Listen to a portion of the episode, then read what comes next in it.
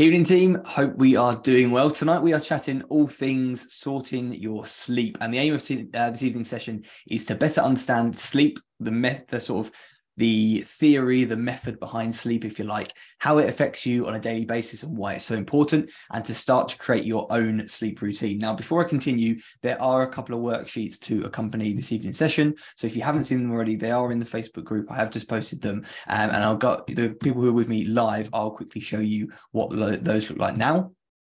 So it's literally uh, five, sorry, six very, very short sheets. But the first one is going to be um, us talking through how your sleep is at the moment. The second one is going to be talking about your circadian rhythm and, and the sleep barriers. Third one is basically a sleep checklist to make sure you've got everything you need to have ticked off for good sleep. And then the last three are like troubleshooting your sleep should you need to sort of um, address it in the future. All right. So that's it, the workbook that's in the group if you need it. Um, you probably don't need it for tonight's session, but a notepad and pen, as always, would be pretty handy. So let's get into this evening's session. Before we kick off, what I'd like to do is I'd like to highlight the main area that you feel you can work on. So same as always, quick star graph. We've got one, two, three, four, five, six different points here. You don't need to draw a star graph if you want to just put these headings down. So your regularity of sleep. So basically sleep times and wake times. Are they how regular are they? How consistent are they? Next one is going to be your routine. So your morning routine and your evening routine. How zero to 10, how would you rate that? Next one is your sleep quality. So even when you have sort of five to six hours sleep, so less sleep, how's the quality of your sleep? How much do you wake up basically? Or is it quite deep restorative sleep? Even when you have a little bit less, do you still feel okay? So zero to 10, sleep quality. Next one, sleep quantity, zero to 10 how many hours do you get of, of sleep how how would you sort of score it seven would be you know uh, seven hours is around a very very good amount seven to eight hours is is a, is a great amount so sleep quantity how many hours do you get Next one then is your sleep environment. So your bedroom, your um, evening, you know, how's your house in the evening? Is it all chaotic and manic, or is it quite calm with low lighting and those other things that we'll talk about today? So zero to 10, on your sleep environment. Uh, and then finally, daytime. So during the day, are you drinking loads of coffee? Are you stuck inside all day? You're not getting any steps in? Are you not drinking enough water? You know, how is your daytime? How would you rate your daytime? And if you're not sure, because we haven't been through the session yet on why these are important or um, you know how to rate them, don't worry. Just give it your best shot. Regularity, routines, quality, quantity, environment, daytime. How would you rate these areas of your sleep, zero to 10. I'll give you another five seconds or so. Okay. Hey, Alice, we are just rating our sleep at the moment. So we're looking. Oh, let's pause that. We're looking at sleep regularity, sleep routines, um, sleep quality, sleep quantity, environment, and daytime. So, regularity, basically bedtime and wake time. How regular are those? Are they within sort of 15 to 20 minutes most nights? Routines, evening routines, morning routines, how strong are they? Zero to 10. Sleep quality, how much do you wake up during the night, basically? And do you feel rested in the morning?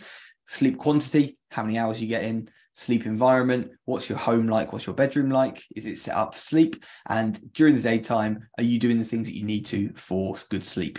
Give it your best shot, zero to 10. Rate those six areas for me. I'll give you 15 seconds.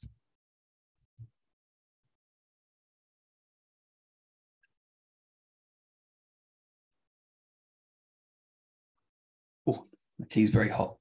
I'll go for my water instead, I think.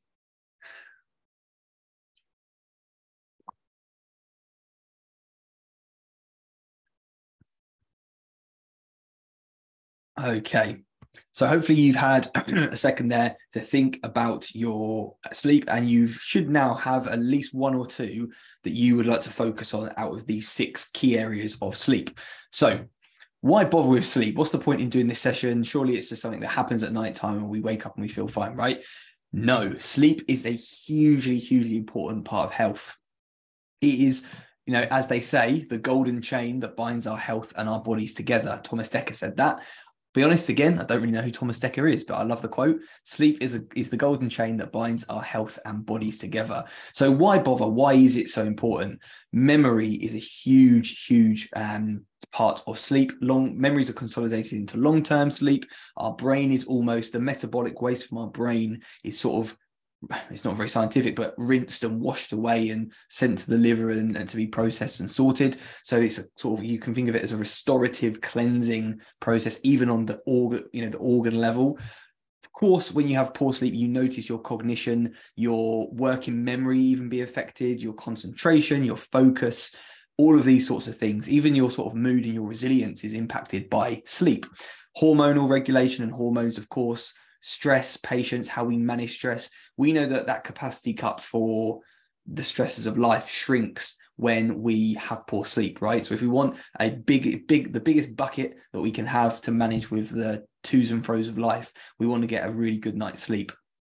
Muscle recovery, of course, if we're training and, and moving around, immune function, central nervous system, all the pretty much everything in the body is impacted negatively when you have less optimal sleep. The two biggies, if you're someone who gets quite snacky or quite hungry and you get that 3 p.m. slump and you know you're looking for that quick fix, the two biggies that are really, really affected by sleep are your two hunger hormones, ghrelin, grem, grel, the ghrelin gremlin, as I call it, which is your hunger hormone, the one that makes you feel hungry, that is increased to make you feel hungrier. And then leptin, lovely leptin, the one that helps you to feel satiated and full, is decreased. So when you have a really crappy night's sleep, you're hungrier and you need more food basically to give you that same response. And the body obviously does this on purpose. It's looking for that high energy input because you're, you're not rested, right? It's looking to, to get you through the day pretty much for survival. So that is exactly why sleep is so, so important. Like this quote says, it's the golden chain that binds our health and our bodies together. So I want to introduce you to your circadian rhythm. And I think we've all probably heard of the circadian rhythm, particularly as we've gone from quite nice light evenings to quite dark evenings. We know that as the um, daylight shifts, it can have a huge impact on our circadian rhythm. We talked about seasonal affective disorder uh, last week, I, I think it was. I just want to talk you through what the circadian rhythm is and some of the key points of it. So you'll see um, in the top left next to midnight where it's nine o'clock, around nine o'clock, nine to 11 o'clock for most people, melatonin secre- secretion starts. And melatonin is a chemical which is responsible for helping you go to sleep, basically. The biggest thing that sort of, if you like, fuels this circadian rhythm is exposure to daylight. So you've got a bunch of cells um, on the bottom of your brain, sort, sort of thing, and they are called, and always mess this up, suprachiasmatic nuclei. So it's basically just a little bunch of light sensitive cells. And obviously they are sensitive to light. So if we're out in daylight, if we've got quite bright light, the whole point is that they receive that as a signal and your body doesn't produce melatonin to send you to sleep and it keeps you awake. Okay. So that's one really, really important part is that melatonin secretion starts in the evening. However, that's affected by blue light and screen time. So first tip there, limit screen time in the evenings. Another important hormone that is uh, responsible for part of the circadian rhythm is cortisol. And cortisol, you'll remember, is your stress hormone, right? Or one of your stress hormones. And cortisol is elevated when you wake up in the morning. So to get you out of bed, sound and cortisol are the two main things that will wake us wake us up in the in the in the morning. And that is part of the circadian rhythm. Of course, you wake up, cortisol is high, which means if you have a very stressful, busy morning and you haven't planned, you haven't prepped, and it's all over over the shop a little bit, that's when you can find yourself getting really stressed, really frantic because you've woken up with elevated cortisol and then you're adding more stress onto already existing stress. So it's not even 7:30, you're stuck in traffic, shouting at the kids, you know, you, you you're feeling really, really frustrated and really sort of wobbly before you even get into work. And that's what happens when we don't have a morning routine. So tip number two, make sure you've got a deep, uh, a deep morning routine, a decent morning routine. Just seeing the word deep sleep there. So this circadian rhythm, what's the point? Why is it important to know? Well, this circadian rhythm, when we get it consistent and we, we, we get it on point, it is going to allow us to pick out when you are feeling at your best. So you might be someone who feels great in the morning. You might be someone who feels quite good of an evening, and it's completely ind- individual on, on, you. And there's a genetic component to that as well. This the weird thing about the circadian rhythm is that it's going it's going to basically if, if we keep it consistent, it's going to allow us to have a really decent sort of steady energy level throughout the day. So as you can see on here, about sort of um 7:30 in the morning roughly again depends on when we wake that melatonin secretion that sleep hormone starts to really peter off and that makes sense because that's when you know roughly when the sun comes up um in a lot of places in, in certain so about now it's about the right time isn't it about 7ish 7:30 sunrise you know, full sunrise, something like that. So around now, it makes sense that you know, sunlight um, comes out, melatonin drops, and we are awake and we are alert. About 10 in the morning is usually, again, this is a very sort of um, typical example, but around 10 in the morning is for a lot of people their highest alertness, highest focus, great for like sort of um, creativity time as well. About sort of 2.30 in the afternoon, two-ish, lots of people have their best coordination, which is a bit of a, a weird one to think about. About 3.30 for lots of people, we have our fastest reaction time. So you think about it, you've got high alertness, you have eaten a couple of meals, you drunk lots of water, you've had a lot of sun, you know, sun is obviously quite high eh, at noon, isn't it? Um, so it all sort of makes sense. Then as we go sort of four to five o'clock, lots of people find their best cardiovascular strength, uh, their best muscle strength. As we go into the evening, our body temperature rises, melatonin is secreted, and then we get ready for bed pretty much. So that's your circadian rhythm. However, if we don't quite get this right, what can happen is, for example, um, in the holidays coming up in the, in the Christmas holidays, if you wake up you know, four hours after your normal wake up time. So you normally wake up at six and suddenly you start waking up at 10. You can imagine that this is like jet lag. It's like your circadian rhythm, your your body's natural clock has just been flicked a whole turn, right? And suddenly your body's waking up and it's 10 o'clock and it's like, hang on a minute, this is supposed to be my highest point of alertness and my cortisol's through the roof and I'm just waking up. Like, what's going on? Hunger hormones can be affected. You're suddenly not hungry and then you're very, very hungry at different times. Concentration's a bit blurry. You feel a bit groggy, a bit foggy headed. You know, you're not really motivated. You don't really want to get out of bed, particularly in the winter. So that's why keeping this bedtime, wake time, and meal times where possible as steady and as secure as you possibly can is going to be really, really important. So you can already see how the seasons might affect our sleep, right?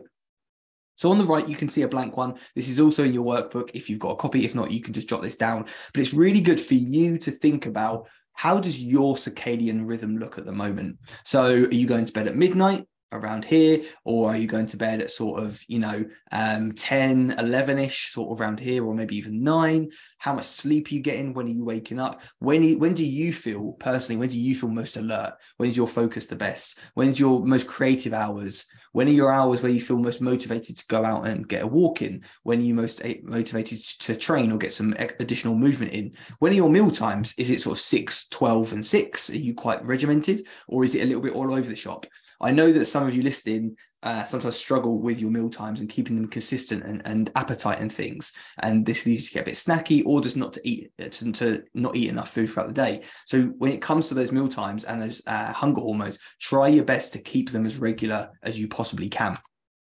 So that's the circadian rhythm. That's why sleep is so important. Let's talk about how sleep actually works, how this sleep cycle works. So just like your circadian rhythm being in a, in a loop and a cycle, so is your sleep. So actually my diagram here isn't great because it's, it's linear, it's a line. You should really think about this as a loop. Okay, so non-REM one, to three, and then REM sleep being rapid eye movement sleep, um, REM sleep at the very end. But this is actually a loop. So let's say you have a great night's sleep and everything goes to plan. What would actually a, a, typical night's sleep look like? So first of all we start off with non-rem 1 okay? And it's the lightest sleep. It's the onset of sleep. Uh, we're just sort of getting into it and we've been relaxing for a little while, we start to drift off. You know that feeling where if someone was to make a noise, you sort of startle a little bit? That's this stage of sleep. You're just dropping off into sleep. You're just getting into it. Then we go into non-REM one, uh, non-REM two, sorry, which is the second stage. And in this stage, our body temperature drops, and that's quite significant for what I'm going to talk about later on. Our body temperature drops slightly, our breathing rate drops, our heart rate drops a little bit, blood pressure um, may start to drop here as well. And that's about 20 minutes or so of your sleep cycle. The whole cycle is about 90 minutes for the average person. Then we go into stage three. Stage three is the is the good stuff, right? It's the deepest level of sleep. It's restorative. Your muscles relax. Your breathing again becomes very steady and gentle um, and deep. Blood pressure um, reduces as well, and this is where a lot of our muscle recovery happens, right? Which is great, good stuff. Then at the end, we go into um, what some people call like the dream state of sleep or rapid eye movement sleep. And this is where the body is immobilized. However, the brain starts to fire up again and all sorts of stuff happens. Um, uh, long uh, memories are consolidated into long-term memories. The brain becomes active uh, the body relaxes and becomes immobilized like i said and dreams occur in this state. So if we're thinking about you know what are the important stages of sleep really they're all important. Of course they all play their part. But non-rem 3 and rem which is stage 4 the last two the longer ones are where a lot of the really restorative important processes happen. So what's the point in me telling you the theory the, the sort of methodology and theory of sleep so to speak? Why is that important for you to know? So like i said this is a cycle and this cycle takes about 90 minutes. So if you're wondering when do i need to go to bed or when do i need to wake up it's really good to work in 90 minute jumps because hopefully we can complete a whole cycle. If you come out in the middle of a cycle. So after let's say non-REM three, and you don't complete a cycle, you don't go back to that lightest sleep and come out at the at the end of, of sort of REM as the brain's waking up. If you sort of cut a cycle, so to speak, you will feel groggy, you'll feel a little bit lethargic. It's it's often that you can have nine hours sleep, but wake up in the middle of a cycle and feel a little bit all over the shop and not quite right. So, where possible, if we can think about 90 minute cycles, it'll be really, really useful, right? So, for example, someone needs to get up at six in the morning. So, we work back in an hour and a half jumps and we can find out how, um, what time they need to be in bed. So, for example, let's work through one now. I can never remember hour and a half jumps, but six to 4.30, right? Tell me I'm right. To three o'clock, to 1.30, to 12, to 10.30, right? So, that is seven and a half hours sleep, isn't it? That's five sleep cycles, seven and a half hours sleep from 10.30 to six. Yes, that's right. Seven and a half hours sleep from 10.30 to six. So some this this person needs to get to bed, needs to be asleep for 10.30, but that means they might need to get to bed for half nine if they take a long time to wind down, which we'll cover now. So use that. Start from when you need to be up, work back in an hour and a half chunks, get to the time you need to be asleep, and make sure you differentiate between your sleep time and your wake time. Sorry, your sleep time and your bedtime. Sorry, because the time you, you fall asleep is going to be a lot later than your bedtime. So there's no point in saying, well, I need to be asleep by 11 and go into bed at quarter to because you're probably not going to be asleep by 11. So give yourself at least an hour, if that's an hour in bed, an hour winding down, whatever, give yourself an hour before your sleep time to get ready. Um, I'll put the quote in twice, have I? Oh, I'll put the quote in twice. Clearly forgot to put the other one in. Oh no, that's a shame. There's a quote um, from the Dalai Lama, and I've totally forgotten what it is. I think it's I think the quote is sleep is the best meditation. By the, and the Dalai Lama said that. Forgot to put it in. Anyway, that's the theory of sleep. That's why it's so important. That's the circadian rhythm, and that is your sleep cycle as well. So quite a lot of information given to you there. Um, got some messages in the chat, so I'm just going to check those out quickly. Um, that's why I have to go to bed so early. I have to be asleep by nine. Yeah, Alice, it's great that you sort of already know that and you've got great awareness around that. That's really, really positive. You know, you're, you're very aware of how much sleep you need and, and what you feel good on. And ultimately, we need to go with what makes us feel our best, right? Yes, we want to watch Netflix, we want to read a book, or we want to call someone who lives in another country because when they're up or whatever, right? We want to do these things. However, if it's going to make you feel a bit crappy the next day, we need to ask ourselves, is it really worth it? Longer term, is it worth an extra episode if it's going to impact on our sleep? So, like I said, we've talked through why sleep is important, the circadian rhythm, and now we've talked through the sleep cycle. So, what we're going to do for the rest of the session is only going to be about 15 minutes. I want you to grab for me a notepad, pen, and we're going to build your own sleep routine right now. So, you're going to need some headers. Okay. First header is going to be during the day. So, 6 a.m. until 6 p.m. the whole day. Then it's going to be in the evening time. So here I'm thinking like five, five or six till about nine. Then it's going to be about an hour before bed. And then it's going to be about when you get into bed. Okay. So just to recap those headers that you're going to need, guys, during the day, in the evening, an hour before bed, getting into bed, pretty much. Okay. So those are the headers. If you're not sure, don't worry, we're going to go through it now. So, what do you need to be conscious of during the day? What do we need to be working on during the day? I want you to pick out one or two from each section that you would like to work on if if need be. So during the day, you wake up in the morning, we need to make sure we've got a decent wake time. You're not leaving it till 15 minutes before you leave the house because you're going to be stressed and you're going to be overwhelmed. So a decent wake time that gives you enough time to wake up, ideally have 5 or 10 minutes to yourself to enjoy a drink or whatever and then get on with the day. If possible, again, this is an ideal world. I know it's not possible for everyone, but in an absolute ideal world, we would wake up and we would get some exposure to natural sunlight. Of course, this time of year, very, very difficult to do. Most of us are in school before, you know, by the time the sun is fully up.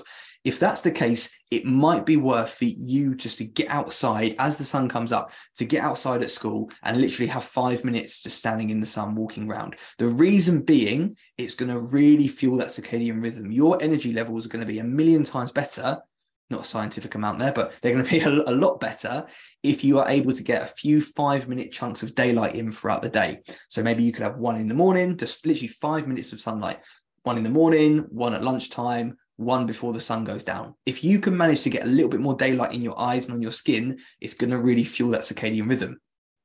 So I know waking up and going for a walk in the sunlight right now in this time of year is not really possible, is it, for many of us? Okay, unless you you know you have your part time or you um you know you can do this on the weekends, obviously, and things like that. Another thing to be conscious of during the day for your sleep routine is getting movement in. We want to use the muscles of the body, right? We want you to do something. We don't want you to be sedentary. It's not going to be great. You're going to be really lethargic and groggy in the early afternoon, and then you might have a nap, or you might just not be um, tired of an evening where you want to go to bed, and you might suddenly become awake and alert because you haven't got the daylight, you haven't got that circadian rhythm. Again, like I said earlier, making your meal times consistent throughout the day. Try and keep your meal times to within about half an hour an hour max of of them. So maybe you eat at eight, uh, 7.30 to 8 every morning when you're in school, for example. And then maybe you eat at 6.30 to 7 o'clock. Uh, sorry, 6 till 7 o'clock of an evening. Try and keep them consistent because it's going to fuel that loop, if you like. Sunlight exposure, like I said, caffeine, really, really, really big one. Loads of people say caffeine doesn't affect me. It might not be affecting you as you fall to sleep, and you and you can drift off to sleep okay.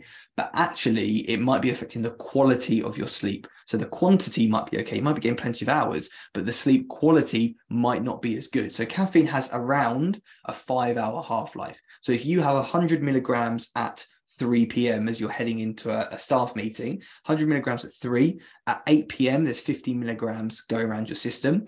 And then at 1 a.m., I think that's right, there's still 25 milligrams shuttling around your system. And bearing in mind, if you had a coffee when you woke up and maybe a coffee late morning, you've got all of that caffeine through your system. You do build up a tolerance to caffeine, but it doesn't mean that it doesn't affect your sleep. It just means it, uh, the, the benefits of caffeine, so to speak, are uh, limited a little bit. Now, caffeine is a really, really interesting one. I haven't spoken about this for a while, but caffeine doesn't give you energy. Caffeine is a credit card for energy. Okay. With caffeine, what it does is it masks, it can it can disguise itself. And I've totally forgotten because I haven't spoken about it for a while. Um, I've forgotten what the particular receptor is. Not that it matters really, but it, it can basically bind onto a receptor um, and it basically masks tiredness. It covers. It doesn't give you energy. It covers up how tired you are. So imagine that there's um, a chemical that comes and jumps on to here and says, "This is you feeling tired," and it comes and it says, "Right, I am now binding on. You are tired. Go and get some rest." Right? That's how tiredness works. You tell you tell your brain that you're tired. Okay, the body has to. Otherwise, we keep going. We keep going, and we die. So body tells the brain that we are tired. Caffeine can basically stop that from happening. And it's like a credit card. So what happens is you pay more back in the future. You get even more tired. Once the caffeine wears off, you're absolutely shattered. So if you're someone who doesn't get through the day and then crashes, it may be that you're over relying on caffeine and you're just masking your tiredness too much. Hydration, again, staying well hydrated is very, very important for sleep, goes without saying, and getting some good training sessions in as well can be really, really useful. Okay, so hopefully you've got a few things there under that header that you'd like to work on and a couple of notes taken to make sure that your day part of your routine is solid for sleep. Let's move on to the evening then. So evening time, few key things to think about here. So here we're thinking about sort of 5 p.m. to 9 p.m. say, eat your dinner at a suitable time. Don't eat it really, really early so you're starving when you go to bed, and don't don't eat it super, super late so you're uncomfortable when you go to bed. Plan and prepare for the next day. It's really, really common for us to get into bed and have a very, very busy mind. Okay, but if you have planned, prepped, you've left your bag by the door, your shoes are out, your outfit's ready, you know what's going on, you've thought about the next day. You might have even, you know, practiced some gratitudes whilst you're brushing your teeth, going to bed. You thought of something you're proud of, something that's gone well, and something you're looking forward to the next day. Really good way to calm down down and sort of look for positives, by the way. You know, you might have done all of that. You're planned, you're prepared, your lunch is in the fridge, you got a note on the front door saying, don't forget your lunch, all that good stuff. There is so much less on your mind there's less to worry about because you've got ahead of it right you, you've already planned and prepared and i know this is so boring it's so boring it's adulting it's not exciting stuff it's not flashy or it's not like a silver bullet it's not very sexy is you know plan your day i know how dull advice it is but is is really really important imagine imagine your working week right as being a road right on the road, if you don't do any planning or anything, it's like there's tons of debris on it. There's wheelie bins and a broken down car and trees have fallen over and lampposts have come down. There's new potholes and you know, I don't know, there's there's sheep rolling across the road. You know, all this stuff is like the is is life it's forgetting your lunch. It's a parent calling you as you're walking out the door. It's it being parents evening there being a staff meeting you know ofsted rocking up right? All of these different things are like the debris on your road. When you plan and you prepare for the next day it's like you're removing that debris. So yes there's a pothole here and there's a tree to avoid over there but generally speaking you've cleared the path and it's a lot smoother and a lot easier. In the evening as well moving on then minimize napping try not to have a nap and if you're going to nap limit it to 20 minutes have a clear bedtime if I if I ask any of you what, what time do you go to bed, you should be able to tell me. It's not something for children, it's something for all of us. Okay. It's a reason why it's so important for children and it continues to be important into adulthood.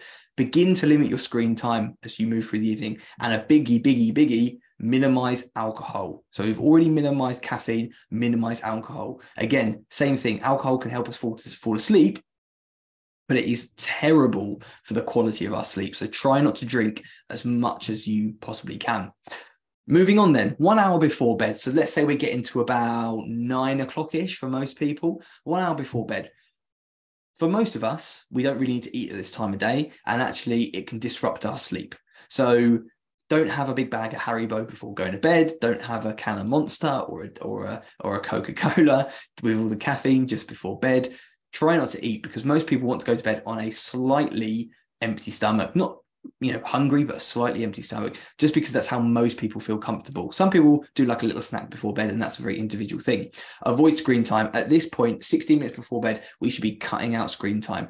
One of the worst things you can do for sleep is to sit and scroll on your phone probably one of the worst. Number one, it's going to trigger cortisol because you're going to see something that stresses you out. Someone else's display, a reminder, you're looking at your screen and suddenly an email comes through. Minimize screen time, not just for the blue light affecting your sleep hormone, melatonin, but also because of activity for the brain. We want to minimize brain activity. We want to just reduce it down to a nice, calm, easy level reduce the light, turn off any big bright lights, try to get some warm bulb lamps if you can, nice low minimal lighting, maybe a candle or two, minimal lighting, keep the room nice and cool, minimal noise and minimal activity.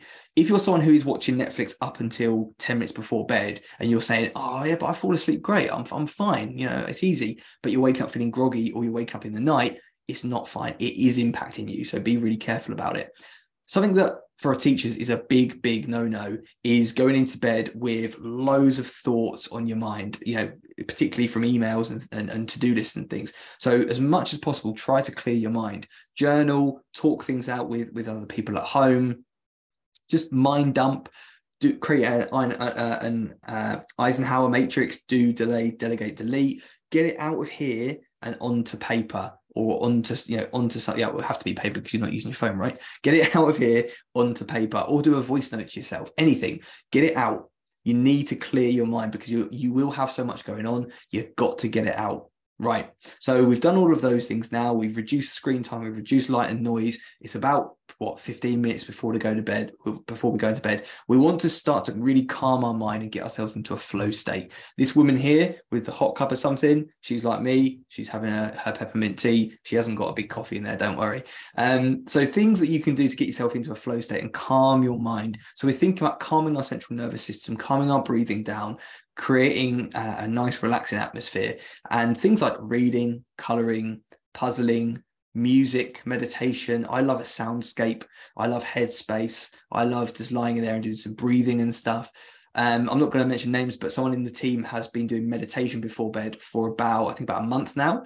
And she says it is just completely changed completely changed her sleep. Her and her partner have been doing it together. And at the beginning, they kept sort of like keeping one eye open, like laughing about it and stuff, because it is a bit funny to begin with. But then they both got into it and they both are sleeping amazingly. So, you know, it works. It does work. Once you're now, so that's before bed. Now we're in bed. We need to think about our sleep space. Again, what you can see on the screen, guy watching TV in bed, big, big no no. Don't be watching TV in bed. It's not good for all the reasons we've spoken about before. Bedroom, what should it be like? A nice cool temperature, some fresh air coming through the window, as dark as possible, really. Cover up all lights where you can, minimal noise, clean, comfy bedding. If you haven't washed your bedding in a month, get it in the washing machine. Uh, it's got to be done. It's not going to be nice to be, you know, um, uncomfortable and just not, you know, got a pillow that's got lumps in it and stuff. Got to be clean and got to be comfortable, right? A warm shower before, a warm bath before can really, really work. Like I said before when we talked about the sleep cycle, our body temperature comes down in the big in the second stage of sleep and to sort of naturally get that going if you like. We can have a nice warm shower. It's relaxing. Some nice music you know treat yourself to a nice shower scrub or something. Really sort of give yourself some tlc right?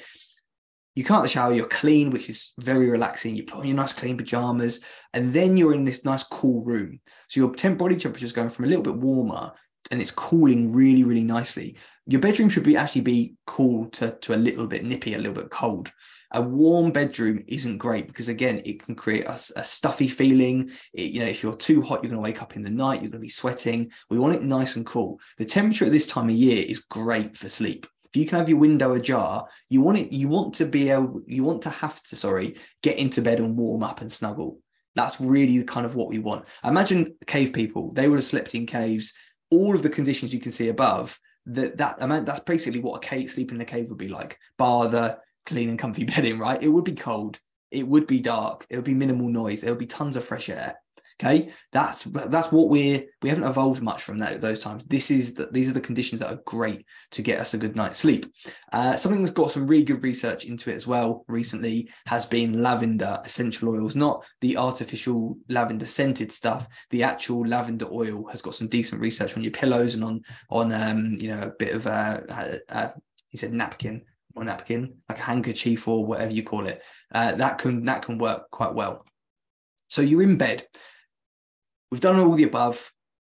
You know we've we've got as many of those things in place as possible. You're in bed now. There's a few things that you can do to help you to really calm that state down okay? So there's something called 478 breathing. So we put our tongue out a little bit and we breathe out for four seconds we hold for seven seconds um, and we breathe in sorry we breathe in for four seconds we hold for seven seconds and we breathe out for seven seconds. It's something about the feeling on your tongue and the natural sound is apparently very very good for calming the central nervous system. Give it a go right? Again if you if you can't breathe out for eight seconds you know don't go passing out because you're trying to breathe out for too long.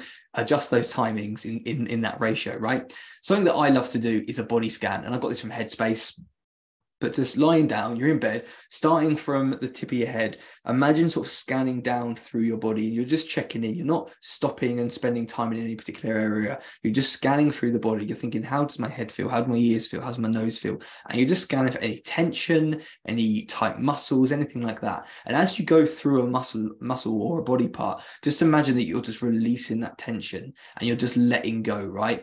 You're just letting go, and all the tension flows out of that area. You can start at the top of your head. You can start with the feet. lots of people start with the feet because they're at the bottom of the bed, obviously. Vis- visualize your feet, the muscles in your feet relaxing and letting go. Same with into your calves and into your um, hamstrings at the back of your leg and your glutes on your, on your bum, and, and then your quads at the front of your leg, right? Imagine those muscles relaxing and letting go as you breathe. Something else I really like, uh, again from Headspace, is this focus activity. So it's supposed to be for practicing focus, but I actually find it really relaxing. So it's all very sort of in, up for interpretation, but the way that I imagine it is like a ball of sunlight and imagine it like a sort of nice warm ball of glowing light. And it's similar. You sort of have it coming from your your feet sorry and it passes from your feet up to sort of just below your belly but uh, belly button. Then from there it passes up to your diaphragm diaphragm up to your chest chest to your throat throat to your forehead i think. I can't remember now. Between your eyebrows. And then from between your eyebrows to um, up above your head right? So those are like I think those, those are the chakras, aren't they, or something? Uh, without getting too much into it, but that's something I took from Headspace, and I find that really relaxing as well. Then you can think about diaphragmatic breathing. I said that right first time. Uh, so chest and belly breathing, tightening the stomach, and really sort of thinking about your um, belly breathing out and in. Okay, and we can talk about that in a bit more detail another time if you would like to. Finally, last slide from me is for when you can't sleep. When you're really struggling to sleep, the last thing we want to do is start to associate your bed and your sleep environment with um, not being able to sleep, counting sheep, getting frustrated, getting getting annoyed with it. So what we can do is we can move away from that sleep environment. Again, clear your mind. If you're angry about something, if you've got something on your mind, you might want to write a hot letter. So I got this from a president. I can't remember which president it was, but imagine that you um, are really, really angry at someone or something that has happened, imagine that you get a notepad and pen and you write a letter, a very hot headed letter to that person or uh, to that thing that has happened. And you express all everything that's going on in your head. You clear your head, get it all onto paper, you fold it up, you put it in a drawer, and you just forget about it, right? You, but this this is about processing and getting it out of your head, just clearing your mind. Again, you could do some journaling, you could do some mind dumping. The other things work, you know, puzzling, um, reading, meditating, breathing, your favorite music. Try to keep your sleep state consistent. So again, um, try and keep yourself sleepy as possible. Cool room, dark, quiet, minimal screen time, all of those kinds of things to keep your sleep environment as optimal as possible. Headspace has got some great sleep things on there. Um, there's the Calm app as well, which is really, really good. Um, there's a few other apps as well. I personally use Sleep Cycle to help me track my sleep, and it also wakes me up more gently and it wakes me up within about a half an hour period. It has a mic, obviously uses your phone microphone, but it, it basically listens um, very sensitively to sort of movement. And through that, it tries to track when you're in your lighter stages of sleep and wake you up when you're in your lighter stage. So again, you're trying to do a full cycle before you come out and you basically wake up in a 30 minute window. That's quite useful sometimes if you've got that flexibility. And but yeah, that is it, guys. That is everything for sleep. That was a bit of a deep dive. We've talked about the circadian rhythm. We've talked about why sleep's so important. We've talked about how your sleep cycle works in 90 minute cycles. We talked about what to do during the day, what to do in the evening, what to do before bed, what to do when you're in bed, and what to do when you can't sleep. Do we have any questions, team? I tell you what, I'm going to finish the podcast here, um, just so you guys don't have to listen to me for too long. So if you've joined me on the podcast, cheers for coming, and I'll catch you really, really soon. Yeah, yeah, yeah,